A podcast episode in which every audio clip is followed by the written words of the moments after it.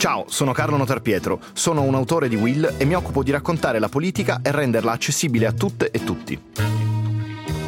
Europei è il podcast in cui raccontiamo le storie delle italiane e degli italiani che abbiamo incontrato in giro per l'Europa, dove vivono, studiano, lavorano e voteranno alle prossime elezioni europee di giugno. undici puntate in tutto, una alla settimana. Puoi ascoltarle scrivendo Europei sulla tua piattaforma audio preferita.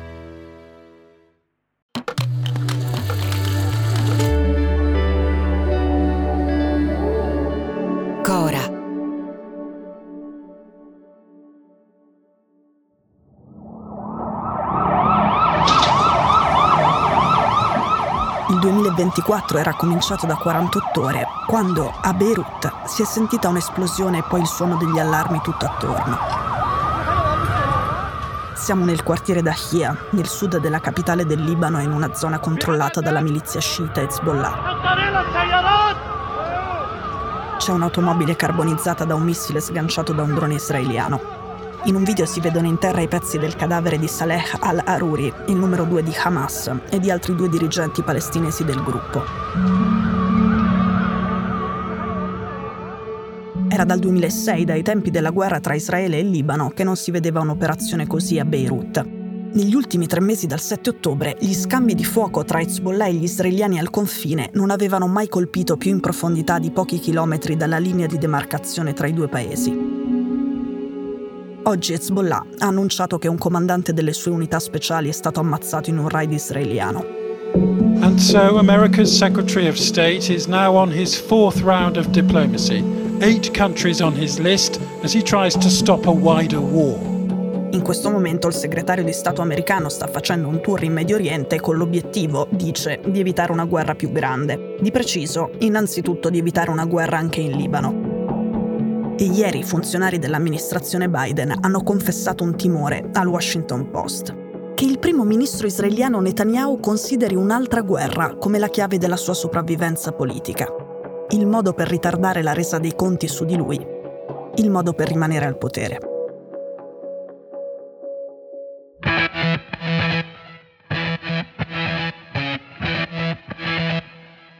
Sono Cecilia Sala e questo è Stories, un podcast di Cora Media che vi racconta una storia dal mondo ogni giorno.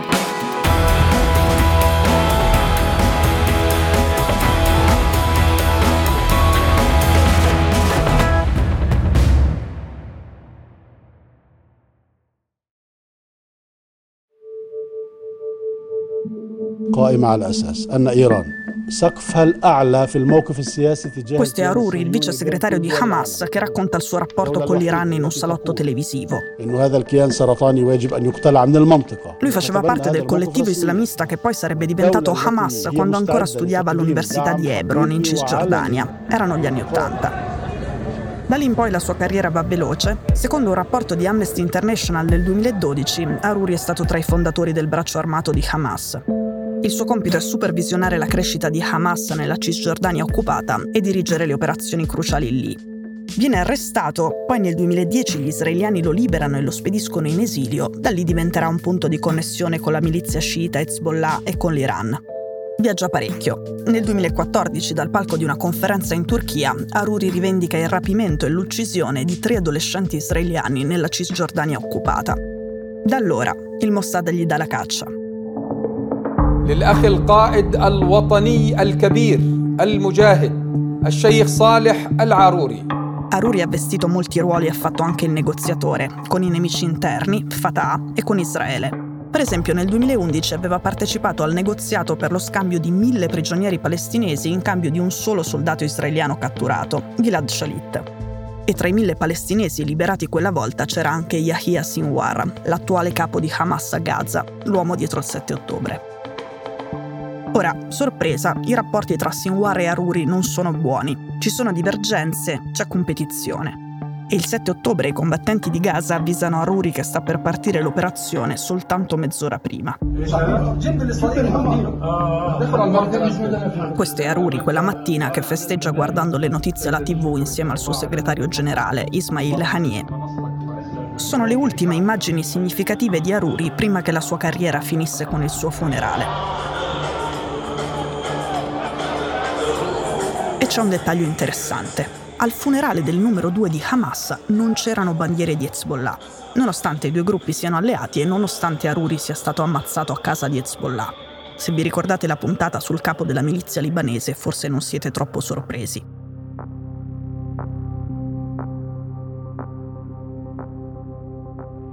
I libanesi non vogliono l'escalation e gli israeliani, in quel caso, sono stati attenti ad ammazzare il leader palestinese senza colpire i suoi amici libanesi. Ma il drone su Beirut è stata comunque un'escalation, il momento di massima preoccupazione per il rischio di una guerra aperta con il Libano. E qui torniamo alle preoccupazioni americane e al viaggio del segretario di Stato.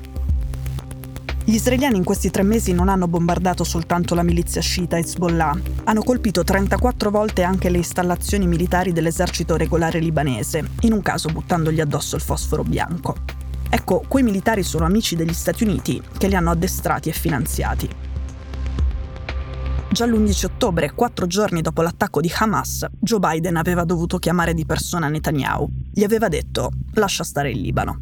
In quel momento il ministro della difesa israeliano ipotizzava un attacco preventivo contro Hezbollah, dicendo che Hezbollah pianificava di aggredire Israele e Israele non si poteva permettere un altro fallimento di sicurezza. Ma per gli americani quelle informazioni non erano convincenti. La telefonata di Biden funzionò e il governo di Netanyahu fece marcia indietro. Ora però ha ricominciato a parlare con insistenza di un attacco preventivo contro il Libano.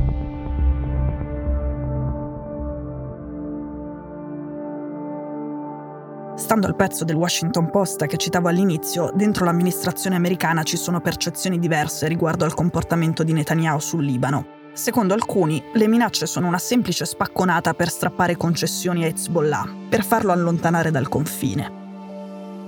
Secondo altri, se la guerra finisse domani, la carriera politica di Netanyahu finirebbe con essa. Quindi Netanyahu vuole allargare il conflitto. Hezbollah, a differenza di Hamas, ha decine di migliaia di missili per saturare le difese israeliane e altri più precisi e potenti con cui colpire in profondità, sfruttando i momenti in cui la contraerea dello Stato ebraico dovesse andare in tilt. Dall'altro lato del confine, secondo un esperto come Bilal Saab, un numero credibile di vittime di una guerra israeliana andrebbe calcolato tra le trecento e le cinquecentomila vite libanesi.